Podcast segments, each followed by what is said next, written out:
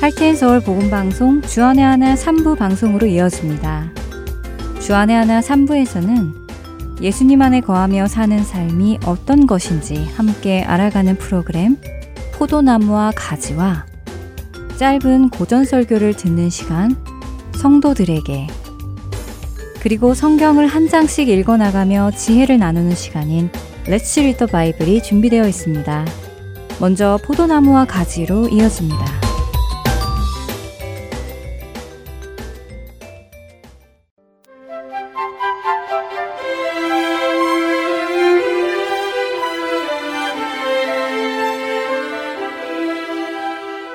애청자 여러분 안녕하세요. 포도나무와 가지 진행의 민경훈입니다. 친구들 사이에서 이 그룹에 붙어서 친한 척 하다가 다시 다른 그룹에 붙어서 친한 척 하다가 이렇게 이리 붙었다가 저리 붙었다가 하는 친구를 우리는 박쥐라고 부르기도 합니다.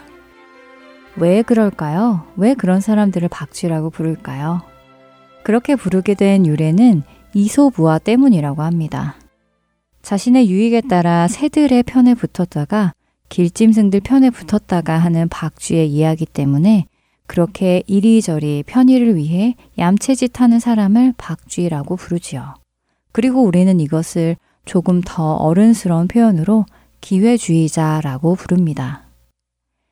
인간관계에서 박쥐 같은 기회주의자들은 별로 달갑지 않지요. 나에게는 관심이 없고 나로부터 생기는 이익에만 관심 있는 사람. 돈이 많은 부자나 재능이 많은 사람 주변에는 그들과 친해지려는 사람들이 많은 것 같습니다.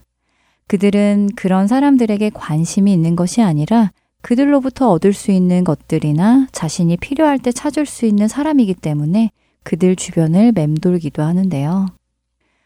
우리도 때로 누군가를 알게 되었는데 그 누군가가 나에게 필요할 것 같다 싶으면 친하게 잘 지내고 그다지 도움이 안 될 것 같다 싶으면 굳이 친하게 지내지 않기도 합니다. 사람들 사이에서도 이런 박쥐 같은 사람, 기회주의자 같은 사람은 환영받지 못하는 것처럼 하나님과 나 사이도 마찬가지일 것입니다. 지난 시간 영적 게으름에 대해서 나누어 보았습니다. 하나님으로부터 얻어지는 혜택과 은혜와 풍요는 누리고 싶어 하면서도 정작 하나님께는 관심이 없고 하나님의 성도로서 마땅히 해야 할 것들을 하기 싫어한다는 것을 나누었죠. 이런 죄성은 옛 구약시대 이스라엘 백성들의 모습에서 잘 볼 수 있습니다. 그리고 그런 이스라엘 백성들을 보며 나의 모습은 어떨지 돌아볼 수도 있지요.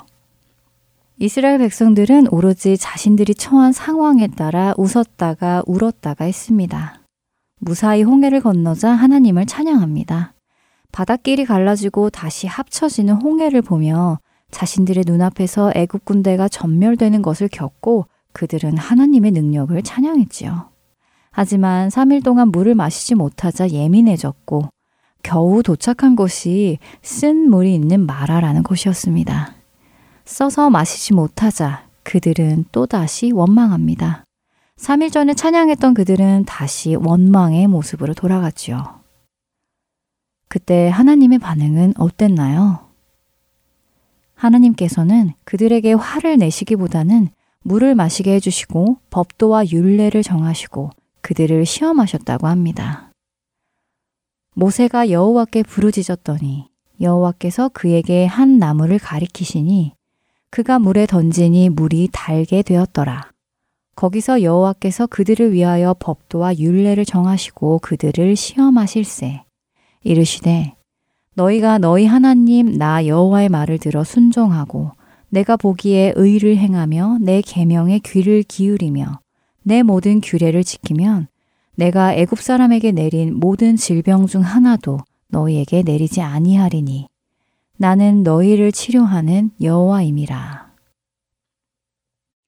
출애굽기 15장 25절과 26절의 말씀입니다.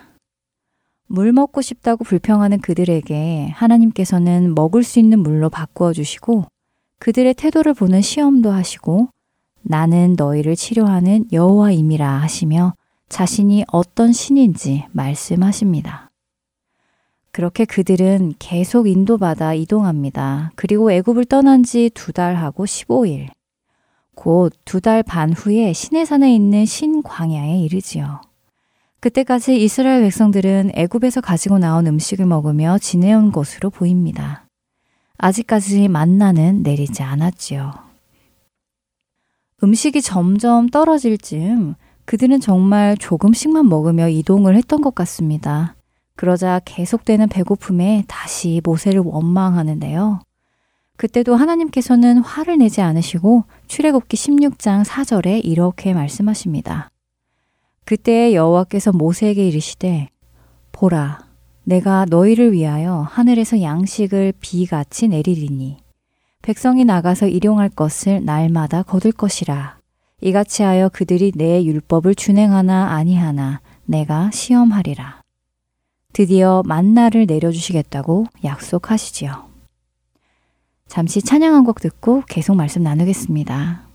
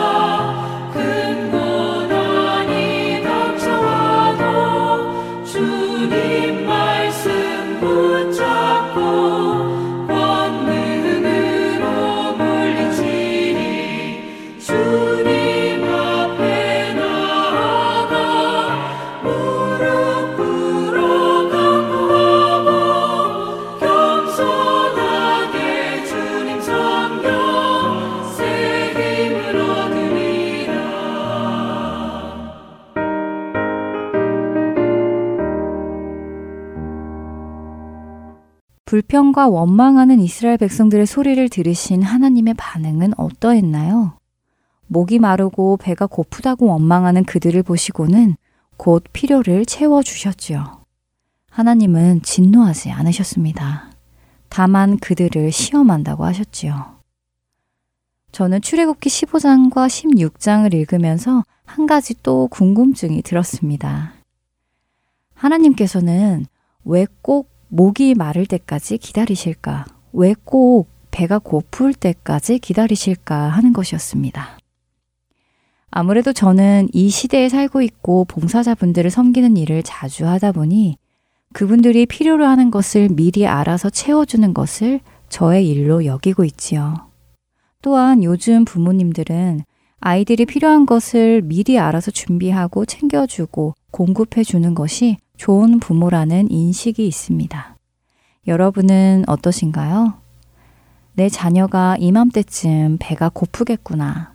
이맘때쯤 옷이 필요하겠구나. 이맘때쯤 이런 공부를 시켜줘야겠구나 하는 생각으로 자녀를 기르지 않으셨나요? 그런데 하나님께서는 목이 마를 때까지, 배가 고플 때까지, 그들이 원망할 때까지 기다린 것처럼 보이기도 했습니다. 만약 우리가 하나님을 잘 모른다면, 하나님에 대해 관심이 없다면, 하나님을 사랑하지 않는다면, 그저 나를 불편하게 한 하나님을 향해 불편과 원망이 나오겠지요. 하지만 하나님을 알고자 한다면, 성경에서 많은 일을 행하신 하나님을 안다면, 하나님을 믿는다면, 나를 사랑하시는 하나님께서 이 일을 허락하신 데에는 어떤 뜻이 있을 거야. 아, 왜 그럴까? 왜 그런가요, 주님? 하며 주님을 향한 태도가 다를 것입니다. 출애굽기 15장 25절의 말씀과 16장 4절에서 반복적으로 말씀하시는 부분이 있지요. 내 율법을 준행하나 아니하나 내가 시험하리라. 하나님께서는 그들을 광야 길을 걷게 하시고 목마르게 하시고 배고프게 하신 것에는 이런 이유가 있었습니다. 하나님의 율법을 준행하나 안 하나 그들의 모습을 보고 싶으셨지요. 왜 그러셨을까요? 우리 마음을 다 아신 하나님께서 우리를 왜 시험하실까요? 누구를 위해서 혹은 무엇을 위해 우리가 이런 시험을 겪어야 할까요? 시험에는 이런 개념이 있다고 합니다. 어느 한 물건을 시장에 내놓을지 말지, 마지막으로 그 품질과 성능을 점검하는 것이라고 한 주석가는 설명하는데요. 우리는 늘 믿음이 좋은 것처럼 보여지기도 합니다. 하지만 우리의 진짜 믿음은 언제 나오나요? 네, 맞습니다. 고난과 역경. 앞으로도 뒤로도 나아갈 수 없는 그런 상황에서 진짜 참 믿음이 나오기 마련입니다. 나는 믿음이 좋아, 신앙이 좋은 편이야 라고 생각하다가 고난 앞에 자신의 연약함을 발견하고 속상했던 적 많지 않으신가요? 저는 그랬습니다. 주 안에서 있는 시험을 통해 제 자신을 돌아보고 저의 착각을 깨닫고 제 신앙에 대한 오해를 볼 수 있었지요. 성숙하기 위한 성장통처럼 느껴지기도 했습니다.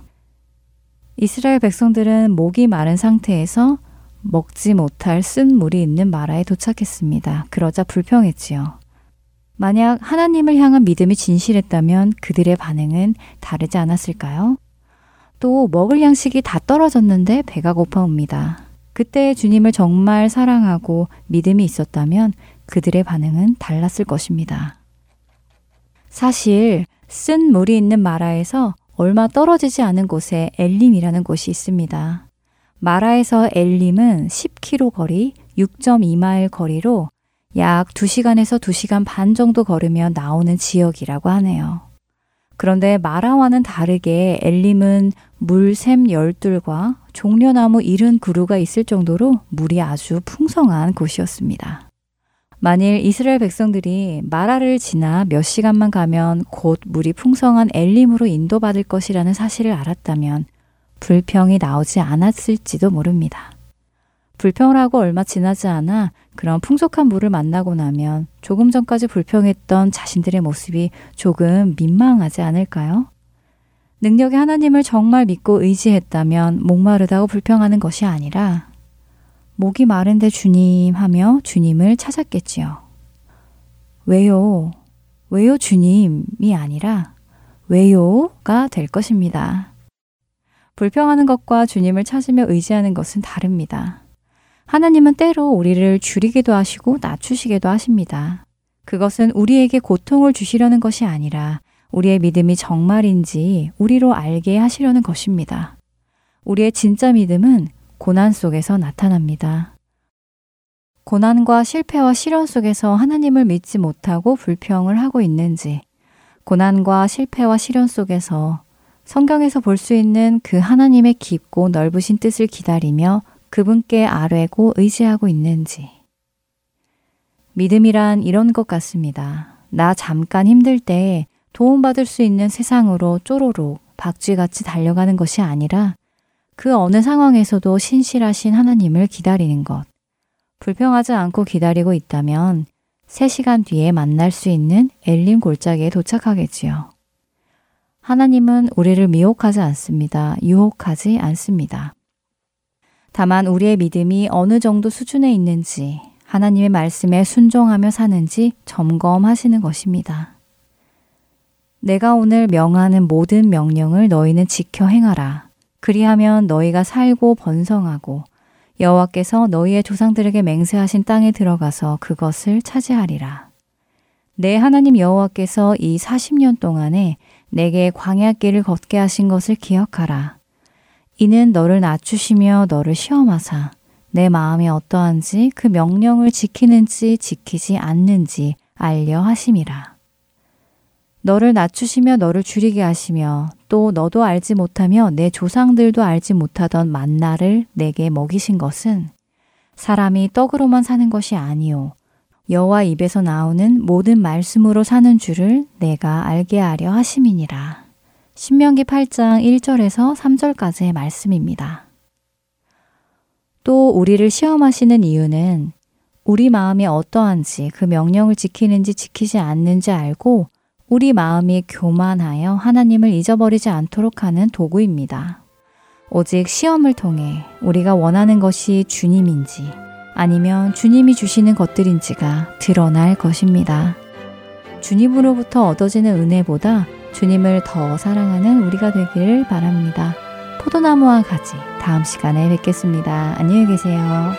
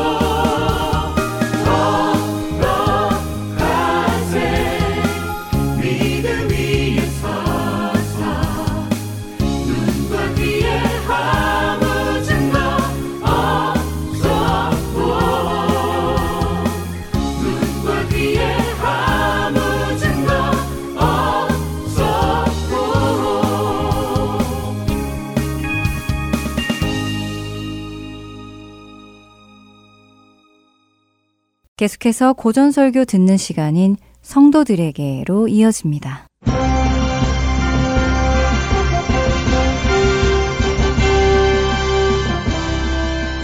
여러분 안녕하세요. 성도들에게 진행의 권혁준입니다. 성도들에게 이 프로그램은 지난 시대의 외국 설교자들의 설교를 여러분께 읽어 드리는 시간입니다. 오늘은 1897년에 태어나 1963년 66살의 나이로 소천한 미국 복음주의 목사인 A.W. 토저의 설교 일부를 읽어 드립니다. 예배가 우리의 모든 것이 되어야 한다 하는 이 말은 무슨 말입니까? 이것은 우리의 삶 전체가 하나님을 예배해야 한다는 말입니다. 우리의 전 인격을 다 바쳐 예배하지 않으면 우리의 예배는 온전한 예배가 되지 못합니다. 신앙, 사랑, 순종, 충성, 고결한 행위와 삶, 우리는 이런 것들을 모두 번제로 드려서 하나님을 예배해야 합니다. 만일 내 안에 하나님을 예배하지 않는 것이 조금이라도 있다면 그것은 하나님을 온전히 예배하지 못한 것이 됩니다. 하나님이 불완전한 예배를 받지 않으실 것이라고 말하는 것은 아닙니다. 만일 그렇다면 그분은 저의 예배 또한 받지 않으실 것입니다. 하나님께서 우리에게 원하시는 것은 우리가 모든 정성을 다해 최대한 온전한 예배를 드리는 것이라는 말씀입니다. 다시 한번 말씀드리지만 내 존재의 어느 한 부분이라도 하나님을 예배하지 않는다면 그리고 그로 인하여 내 존재의 모든 부분이 서로 화합하지 못한다면 나는 하나님을 온전히 예배하는 것이 아닙니다.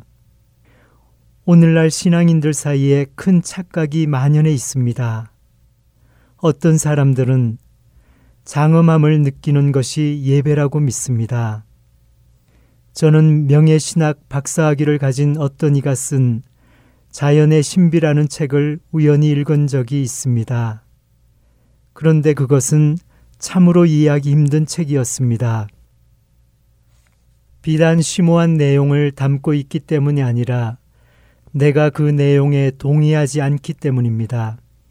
차라리 그는 그 책을 쓰지 않았더라면 더 좋을 뻔 했습니다. 그 책에서 그는 단지 장엄함에 대해서만 말합니다.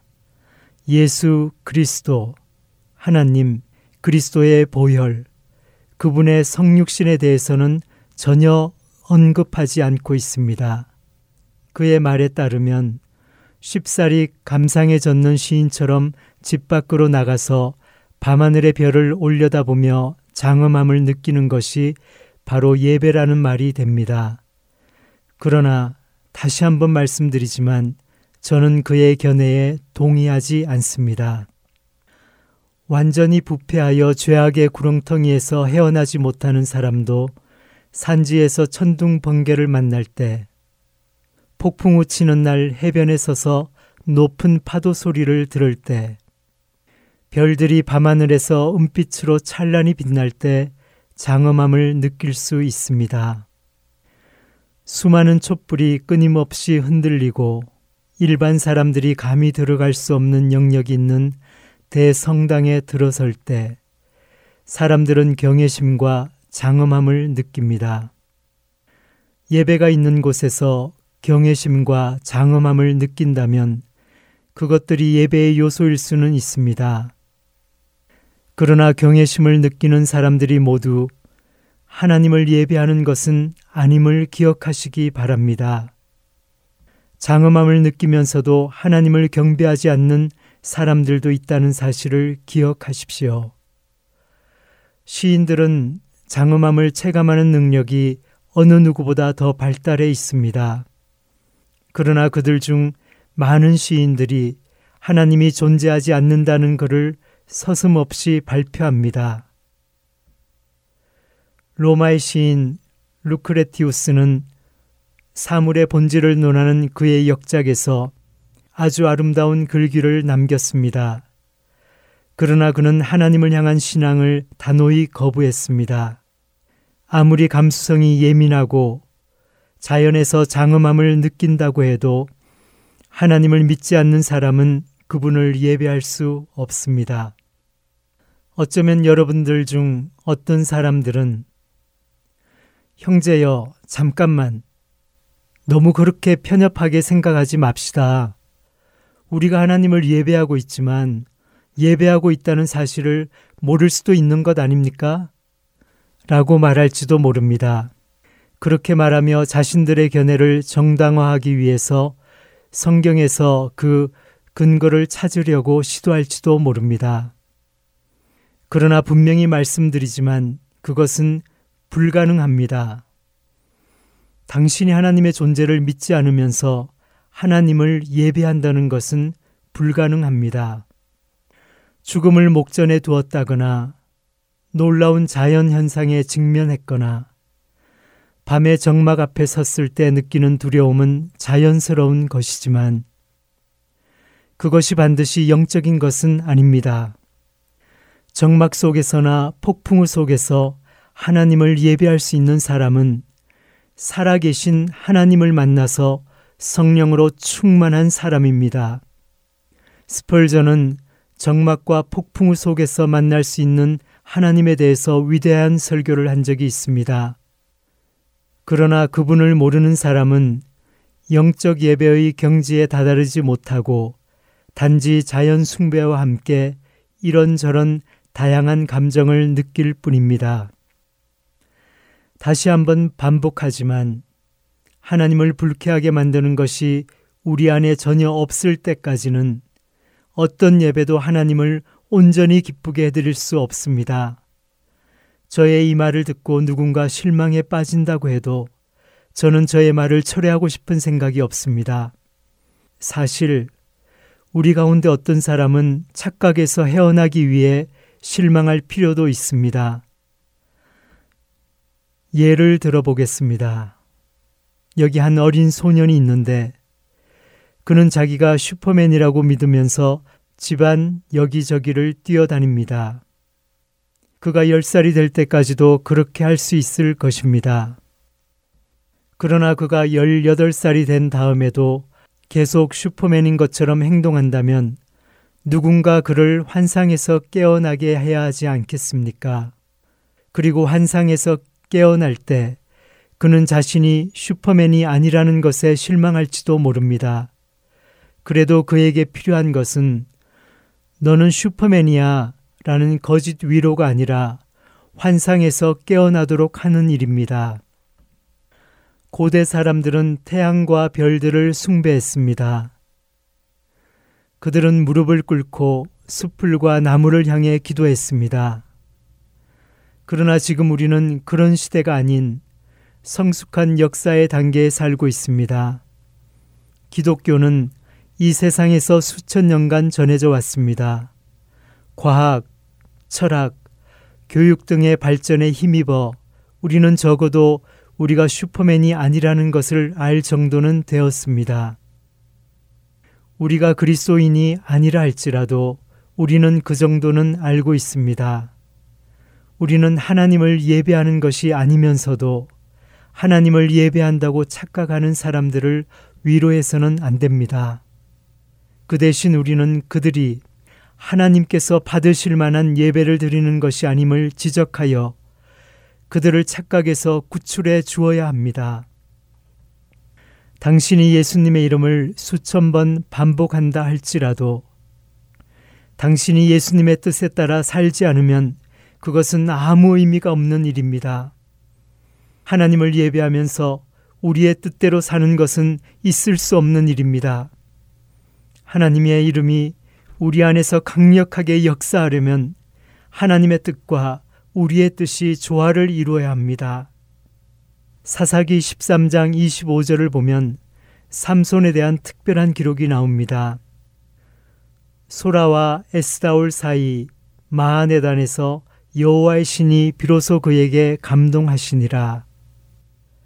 그렇습니다. 여호와의 신이 우리를 감동시키실 때 우리는 참 예배를 드릴 수 있는 것입니다. 동쪽을 보고 기도한 후 서쪽으로 가면서 마음이 편하기를 바라는 것은 잘못된 일입니다. 사랑하는 마음으로 기도하고 미워하는 마음으로 살면서 자신이 하나님을 예배한다고 믿는 것은 착각일 뿐입니다. 구약시대의 대제사장은 향을 들고 성소로 들어가 휘장 뒤로 가서 향을 피웠습니다. 그 시대에 고무가 있었다고 가정해 보도록 합시다. 제가 아는 한 불에 탈 때 가장 고약한 냄새를 풍기는 것이 고무입니다. 그런데 대제사장이 향과 고무 조각을 함께 태웠다고 가정해 보지요. 향긋한 향기는 온데간데 없고 검은 연기를 풍기는 고무에서 나오는 역한 냄새가 진동할 것입니다. 제사장이 향기로운 제사의 요소에 악취를 풍기는 요소를 덧붙인다면 어떻게 올바른 제사를 드릴 수 있겠습니까? 우리의 마음 속에 향기가 아닌 악취를 풍기는 것이 있다면 어떻게 하나님이 받으실 만한 예배를 드릴 수 있겠습니까? 훈련되지 못하고 교정되지 못하고 정화되지 못하고 순환되지 못한 것이 우리의 본성에 남아 있다면 우리가 어떻게 하나님이 받으실 만한 예배를 드릴 수 있겠습니까? 그런 것들은 올바른 예배를 방해할 뿐입니다. 마음속에 불순한 요소를 가진 사람이 어떻게 해서 부분적으로나마 하나님이 받으실 만한 예배를 드릴 수 있다고 해도 그것은 올바른 삶의 태도가 아님을 명심하십시오.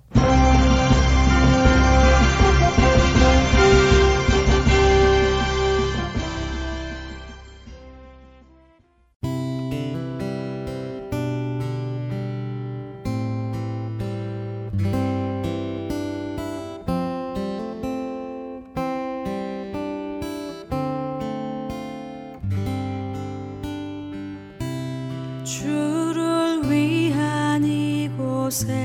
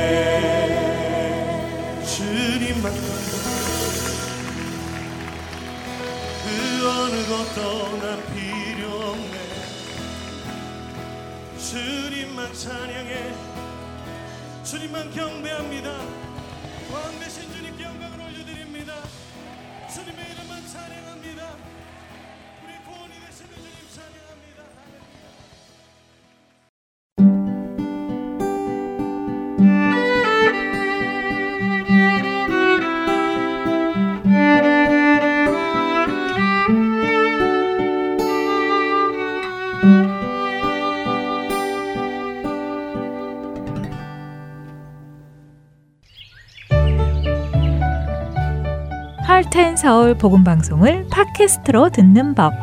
지금 여러분이 가지고 계시는 스마트폰은 두 가지 종류입니다. 아이폰과 안드로이드인데요. 안드로이드 폰을 가지고 계신가요? 플레이 스토어에서 팟캐스트를 다운로드하여 설치하신 후 Heart and Seoul Gospel Ministry를 영문으로 검색해 주세요. 참 쉽죠? 아이폰을 가지고 계신가요? 이것은 더욱 쉽습니다. 스마트폰 화면에 팟캐스트 아이콘이 보일 거예요. 보라색 안테나 그림이죠. 이것을 누르시고 창이 열리면 Heart and Seoul Gospel Ministry를 영문으로 검색해 주세요. Oh yes. Oh yeah! 복음 방송의 모든 지난 방송과 이번 주 방송이 우리의 작은 스마트폰에 모두 쏙쏙. 언제 어느 때나 어느 곳에서나 여러분과 함께하는 하트앤서울 복음 방송입니다. 말씀을 묵상하는 시간 레츠 리더 바이블 보내드립니다.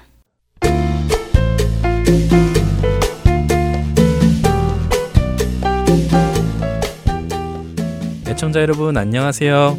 Let's Read the Bible 진행의 설교입니다. 한국 속담에 개같이 벌어 정승같이 쓴다 하는 말이 있습니다. 이 속담이 하려는 말은 어떻게 벌든 많이 벌어서 떵떵거리고 살면 된다는 말이 아니지요. 비록 천하고 힘들게 벌더라도 값지고 훌륭하게 그 돈을 사용해야 한다는 의미입니다. 이러한 생각은 굳이 성경이 아니라 세상에서도 있는 생각인 것이라는 것입니다. 돈이 최고가 아니라는 것이죠. 그럼에도 불구하고 세상은 점점 돈이 최고인 것처럼 변해갑니다.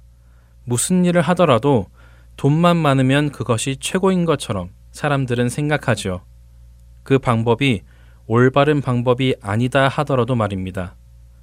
심지어 부끄러운 방법이고 불법적인 방법임에도 불구하고 양심의 가책 없이 돈을 모으는 사람들이 있습니다. 그러한 모습은 결국 돈을 섬기는 사람의 모습이죠. 오늘 읽을 잠언 28장에는 부를 모으려는 사람들을 향한 경고의 말씀들이 담겨 있습니다.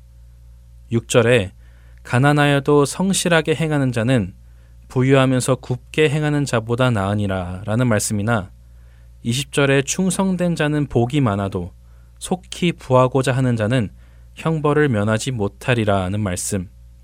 22절에 악한 눈이 있는 자는 재물을 얻기에만 급하고 빈궁이 자기에게로 임할 줄은 알지 못하느니라와 같은 말씀들이 그렇죠. 잠언 28장을 읽고 묵상하며 부란 무엇이고 어떻게 부를 모으는 것이 성경적인가 생각해 볼 수 있을 것입니다. 이 중 흥미로운 구절을 잠시 보겠습니다. 8절의 말씀인데요. 중한 별리로 자기 재산을 늘리는 것은 가난한 사람을 불쌍히 여기는 자를 위해 그 재산을 저축하는 것이니라 라는 말씀입니다. 이게 무슨 말씀일까요? 언뜻 이해가 잘 되지 않습니다. 중한 별리란 무거운 이자, 곧 누군가에게 돈을 빌려주고 비싼 이자를 받는 사람을 의미하죠. 이렇게 도움이 필요한 누군가에게 돈을 빌려주고는 비싼 이자를 받아서 그것으로 자기 재산을 늘리는 사람은 좋지 않은 사람이라고 성경은 말씀하고 계십니다. 그런데 그런 사람의 결과가 흥미롭습니다. 그렇게 재산을 늘리는 것은 가난한 사람을 불쌍히 여기는 자를 위해 그 재산을 저축하는 것이니라. 이 말이 잘 이해가 안 되지 않나요? 분명 비싼 이자를 받아 재산을 늘리는 것은 좋은 일이 아닌데 어떻게 그 일이 가난한 사람을 불쌍히 여기는 자를 위해 재산을 모아주는 것이 될까요? 흥미로운 말입니다. 이 말의 의미는 결국 그렇게 남에게 비싼 이자를 받아 자기 재산을 모은 사람의 재산은 하나님께서 가난한 사람들을 불쌍히 여기는 사람에게 가도록 하실 것이라는 말씀이죠.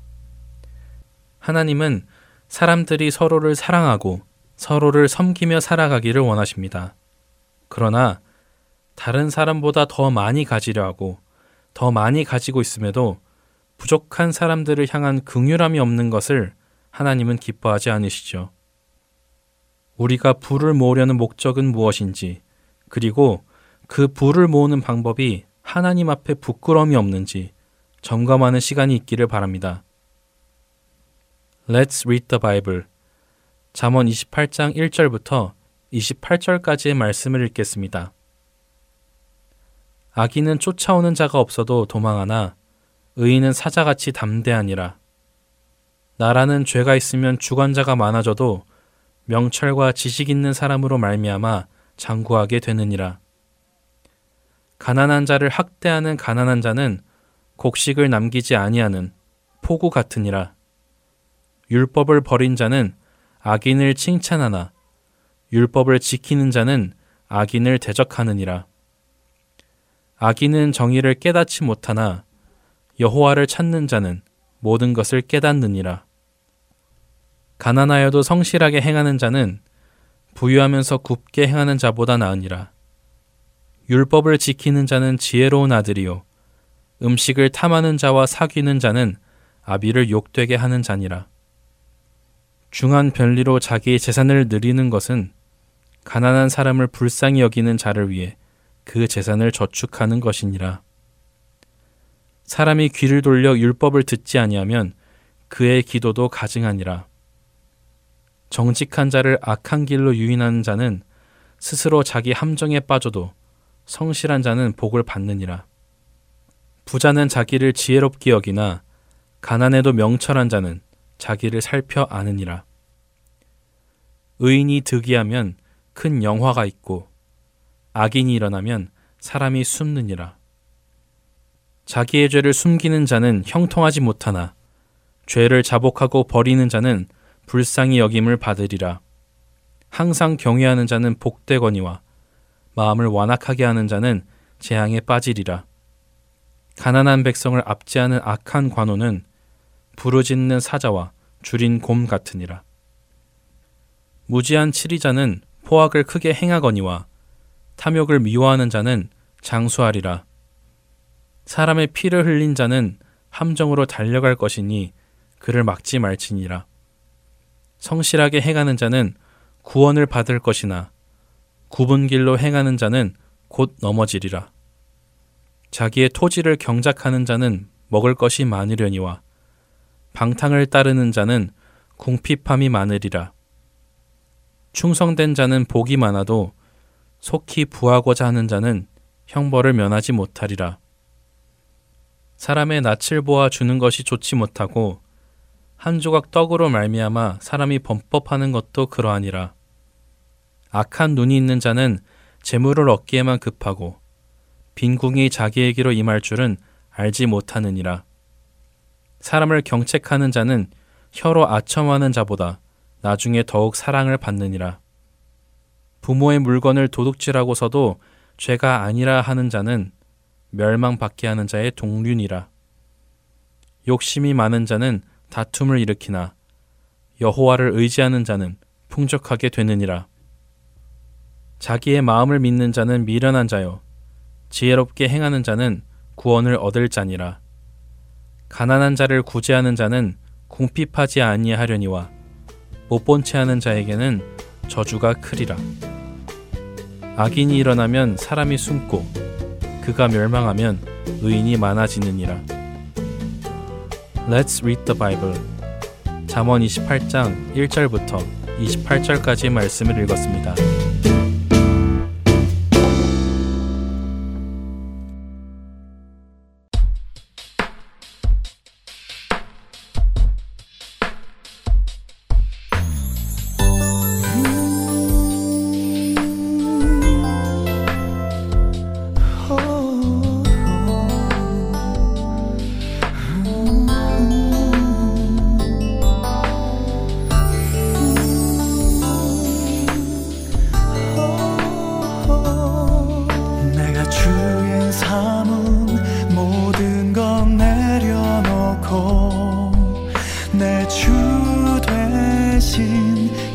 앞에 나가. 내가 사랑했